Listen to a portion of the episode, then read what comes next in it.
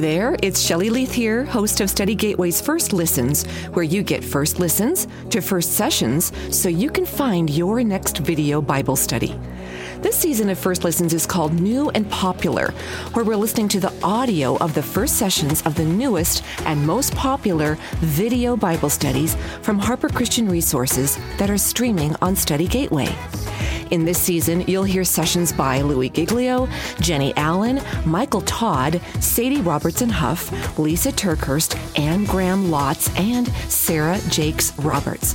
And with these new and popular first listens, you're going to get some great ideas for choosing your next Bible study. Today, I'm excited to bring you the first session of a brand new study by Lysa TerKeurst Good Boundaries and Goodbyes. This study is a highly personal one for Lysa and was born out of her struggles with boundaries in relationships. In this session, she assures us boundaries aren't just a good idea, they're a God idea. Let's listen in on session one.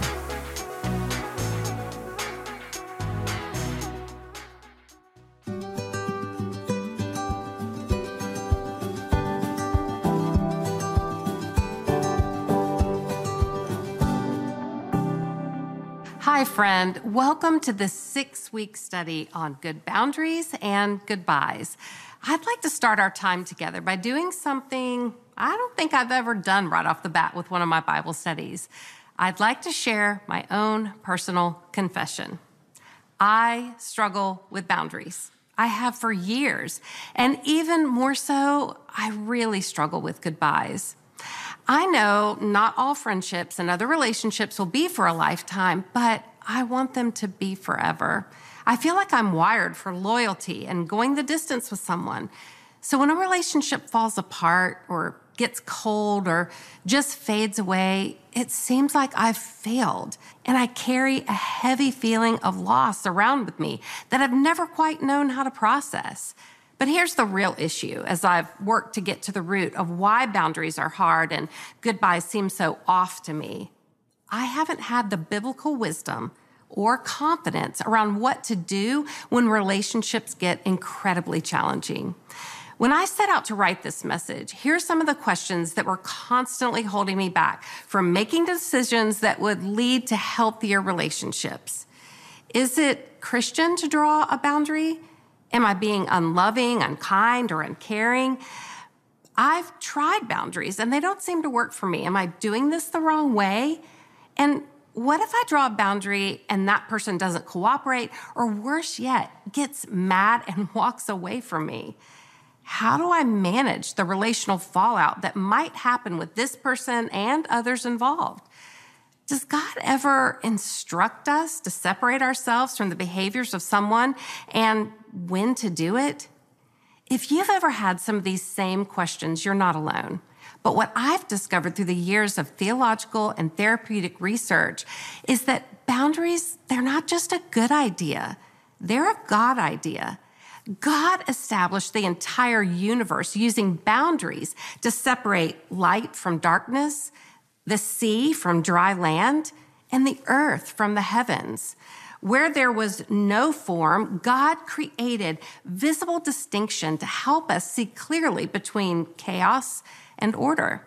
Now, this is where I want to look straight into your eyes and say something really important. The purpose of this study on boundaries isn't so that we can shove love away. Quite the opposite.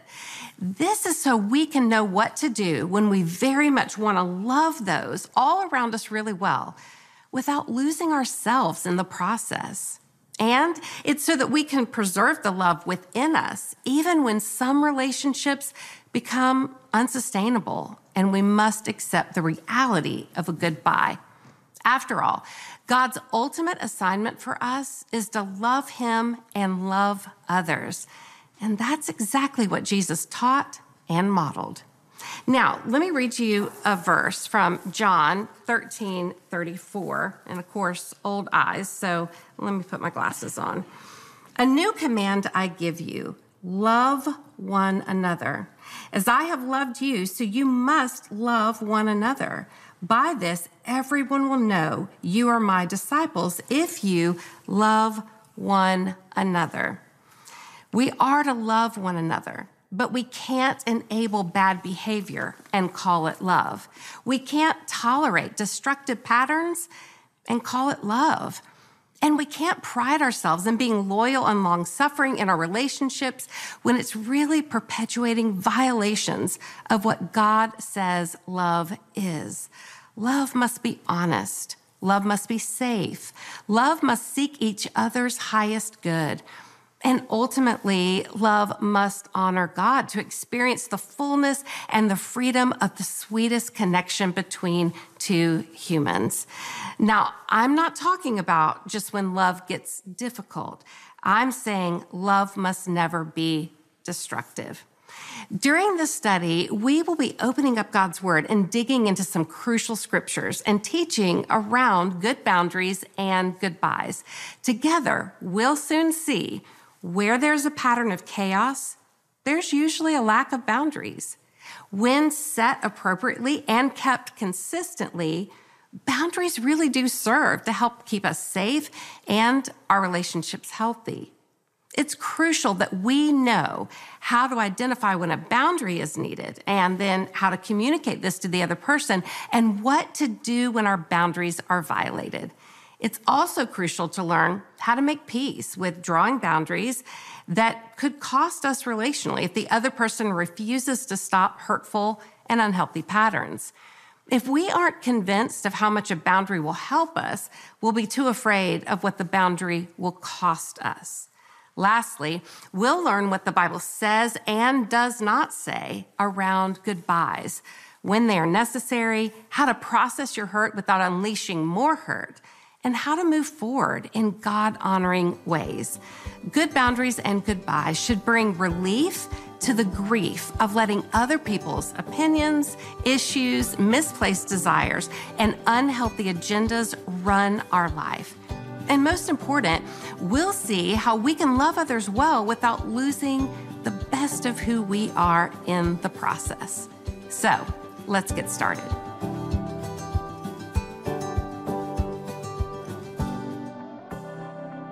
Relationships are wonderful until they're not. I've spent years trying to identify and name the tension that exists when we open our heart to someone who, over time, is not responsible with that kind of trust. Trust is the oxygen of all human relationships. When my grandson Riser was born, his nurse said that sentence to my daughter as she came to give us instructions for going home with this brand new infant. I thought the nurse had come in to teach us about properly holding Riser or changing his diaper. Instead, she wanted my daughter to know that every cry from a baby is an opportunity to build trust. Trust is the oxygen of all human relationships. I've never forgotten her words. Trust was easy with Riser because as long as we were being responsible to properly care for him, he was satisfied. Now, of course, this didn't mean that we picked him up every time he cried, but it did mean that we cared for his needs. And Riser, he wasn't opinionated or scarred by past trauma, and he didn't bring in any emotionally unhealthy habits and patterns. Things are not so easy with relationships as we get older here's what I've realized. When we allow someone else access to us emotionally, physically, financially, mentally, spiritually, etc., we need to require them to be responsible with that access. If I give someone level 10 access, but they are only willing or capable of level 3 responsibility, this distance will be that relational tension that absolutely will be felt and will exist. Trust will erode and frustration will be ever increasing. Why? Because level 10 access requires level 10 responsibility. Here's a tangible example. When you trust someone with access to your bank account, you should be able to trust them not to steal your money, use your debit card to pay for their reoccurring charges, or put you in debt with their irresponsible choices. Sadly, this does happen, and not just with money, but this can happen with our emotions, our capacity, and our time. We give people level 10 access, and then they only demonstrate level three responsibility and then we don't know what to do about it.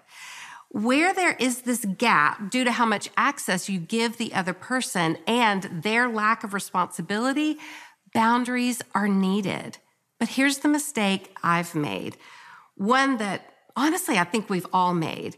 I've tried to put boundaries on the other person, hoping to get them to increase their level of responsibility up to the access I've granted them. But that doesn't really work. You can't make another person change. You can ask them to demonstrate more responsibility, but you can't boundary them into making changes that maybe they aren't willing or capable of making. So the only real productive choice is for you to put boundaries in place that reduce the level of access you give to that person to match their level of responsibility. People who are irresponsible with our hearts should not be granted great access to our hearts. And when you reduce the level of access by putting boundaries in place, you also must clearly communicate consequences for boundary violations.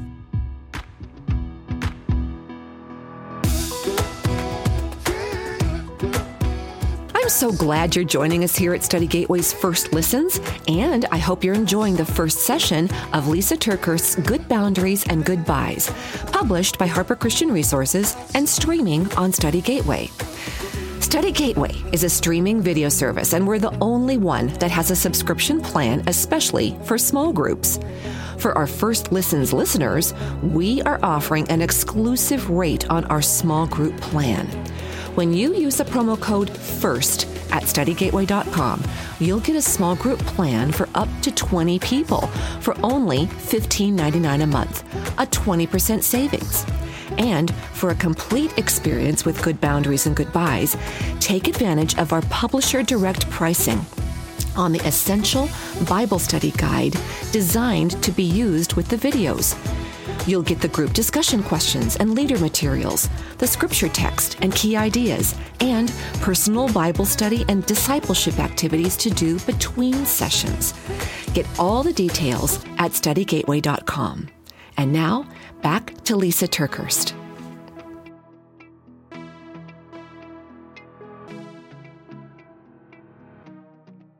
My counselor, Jim Cress, who you'll be hearing from throughout the study, often says consequences are important because without them, when a boundary is violated, bad behavior will be validated. So, three words that can help us better understand the tension that exists in so many of our important relationships are access, responsibility, consequences. I didn't get this revelation on my own. Honestly, it came straight from many, many hours of studying scripture. Actually, it came straight from God Himself modeling this from the very beginning of time.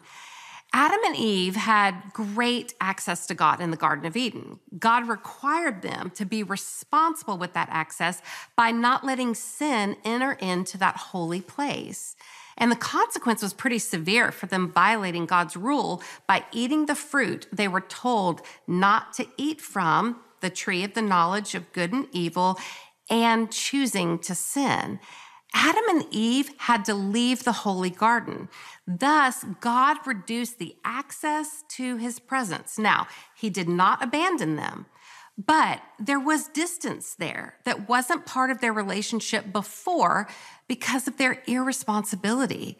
This reduced access continues as we read about how over time, people were irresponsible with the rules and requirements of God again and again. Some Old Testament scholars have pointed out that from Genesis to Malachi, we find a slow silence from God that culminates in 400 years of silence between the books of Malachi and Matthew. As sin continued to expand throughout the earth and within people, access to a holy God was reduced. When we look at how God's people had access to him as we progress through the Old Testament, it was through the tabernacle, which eventually became a permanent structure called the temple built by King Solomon.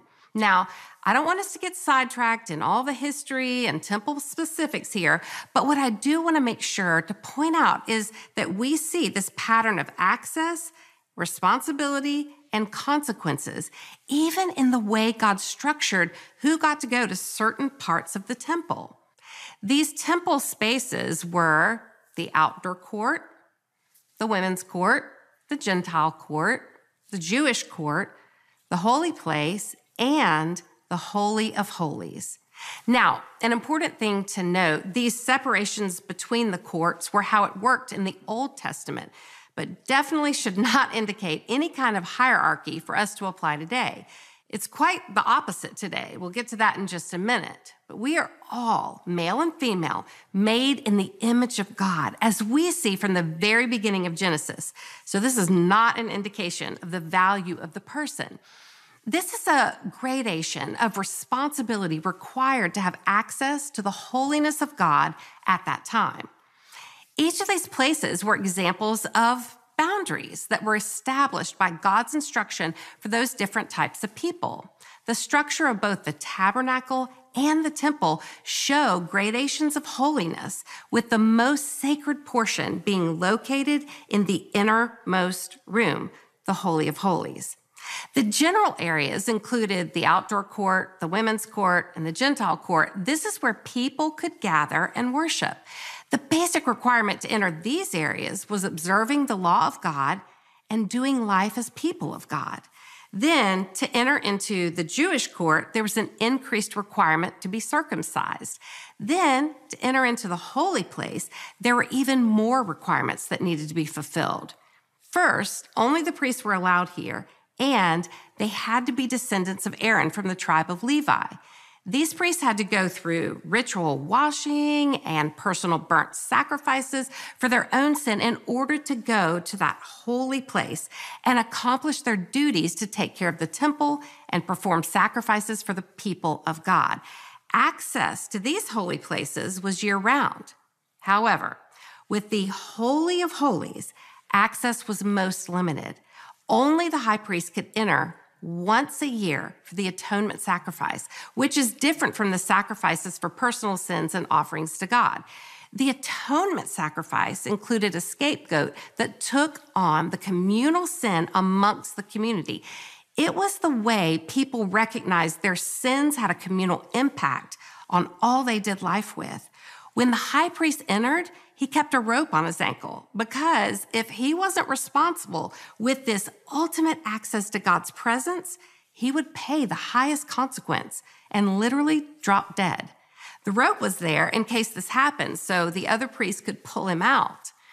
The greater access people had to God, the greater responsibility they had to demonstrate with the requirements for that access. And those given the greatest access also risk the greater consequences for violating those requirements. Let's look a little closer at the responsibilities that required to have Holy of Holies access to God. Aaron, the first high priest during the time of Moses, who would have entered the Holy of Holies in the tabernacle, was required to do two things before entering. In Leviticus 16, we're told this practice would set the precedent for all the rest of the high priests to come for the tabernacle and the temple. He was to take a bath. I think that's funny because obviously he would need to take a bath. But this wasn't just any bath, this was a very sacred moment. Then, two, he was to dress in common linen clothes rather than his typical royal robes. When atonement was done, he would take off these linen garments, fold them, and put them up until next year's atonement. And he would put back on his, I guess, fancier high priest robes. As I sat with this a while studying, it occurred to me that Jesus, the ultimate high priest, was bathed or baptized in the Jordan River. And after his final act of atonement was accomplished through his death and burial and resurrection, he took off the linen garments he had been buried in. He folded them and left them behind since they were no longer going to be needed. Fascinating, right? Now, here's what I don't want us to miss in light of all we've just learned about the priest and the high priest in regards to their responsibilities and their access to God. Today, Jesus is the forever high priest, and we, you and I, are the royal priesthood. Because we are the royal priesthood, we have requirements. Jesus' blood shed on the cross already purified or washed us of our sins. So he fulfilled in a permanent way what the priestly rituals could only do in temporary ways before. But we are still required to purify ourselves in an ongoing way with God's truth. Now, I want to look at a verse in 1 Peter chapter 1 verse 22 that I think is really going to teach us something important. Now that you have purified yourselves by obeying the truth so that you have sincere love for each other, love one another deeply from the heart. To continue to honor the direct access we have to God, we need to let His truth shape our mind and heart to have sincere love for others. In other words, we care well for others by being responsible with the access they give us. This isn't just a suggestion to be sweet to other people or kind to others. This isn't just a a reminder to be loving. This is a command by God that if we are going to live up to the role of being part of the royal priesthood of God that He's entrusted to us, we must be responsible in the way we love others deeply from a heart kept in line with God's truth. That's such a powerful reminder that getting into the truth of God daily isn't just about checking a box that says, we did our Bible reading. It's really about having a heart and a mind equipped to be responsible with how we love others and how we should require others to love us as well. Loving each other and treating each other well is not based on fickle feelings or even our mood for that day. Obviously, we don't want to put demands on other people because of our own unrealistic expectations. But we have to remember love is shaped by the unchanging truth of God's word. So think about this. As God gives us great access to Him each day, it should make us all the more responsible and honestly more aware of what's required for us to have access to others and for them to have access to us. In 1 Peter chapter 2 verse 9, we are told that we are a chosen people, a royal priesthood, a holy nation, God's special possession, that you may declare the praises of him who called you out of darkness into his wonderful light. Then in verse 17, we are commanded to show proper respect to everyone, love the family of believers, fear God, honor the emperor. Like I'll say many times, boundaries aren't just a good idea, they're a God idea. When we see God modeling access and responsibility, we need to remind ourselves it's not being done as a penalty or as a punishment. His motivation has always been love and protection. It's to help us return to the heart that He always wanted us to have. Remember, we don't draw boundaries to shove others away or even try to make them change. We place boundaries on ourselves so we can keep ourselves together, so that we can be that royal priest God has called us to be. So each of us can have the heart toward one another God always intended for us to have, motivated toward real love and away from selfishness. Now, I know with the complexities and all of the messiness of real relationships on a daily basis, a lot of this can sound like, well, I can't do this perfectly. And you're right, we won't do it perfectly. But maybe if we keep these words in mind access, being responsible with that access, and establishing consequences for irresponsibility, maybe we won't do it perfectly, but maybe we can start loving others and helping communicate how they can better love us with more responsibility and with more intentionality.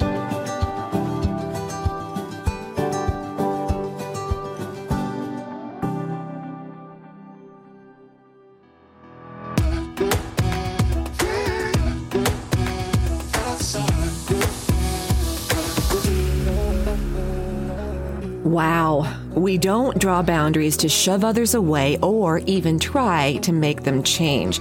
This is revolutionary stuff, folks. You have just enjoyed a first listen to the first session of Good Boundaries and Goodbyes, a video Bible study by Lysa TerKeurst, published by Harper Christian Resources and streaming on Study Gateway. Here at Study Gateway, you can find your favorite authors, pastors, and Bible teachers all in one place. We're the only streaming video subscription service that offers a small group sized plan and has user based pricing for churches, no matter what the size. And don't forget, you can use the promo code FIRST to get a 20% savings on a small group plan. Let's do some fun math right here. 20% off means you're going to save $4 a month. So instead of $19.99 a month, you'll pay only $15.99 a month for your entire small group of up to 20 people, which works out to only 80 cents per person per month. With Study Gateway, you also get a direct link to our store where you get publisher direct pricing on the Essential Bible Study Guide for Good Boundaries and Goodbyes. A study guide designed to help you remember what you've learned in the videos, guide your discussion of your insights with your group, dig deeper into what the Bible says about this topic, and apply what you're learning to your life. Is Good Boundaries and Goodbyes going to be your next study? Get started right now by going to studygateway.com, click Start Free Trial, choose the monthly small group plan, and use the promo code FIRST. Make sure you rate and review this podcast so other people can find this show too. We're so glad you're here. Be sure to join us next time on Study Gateway's First Listens.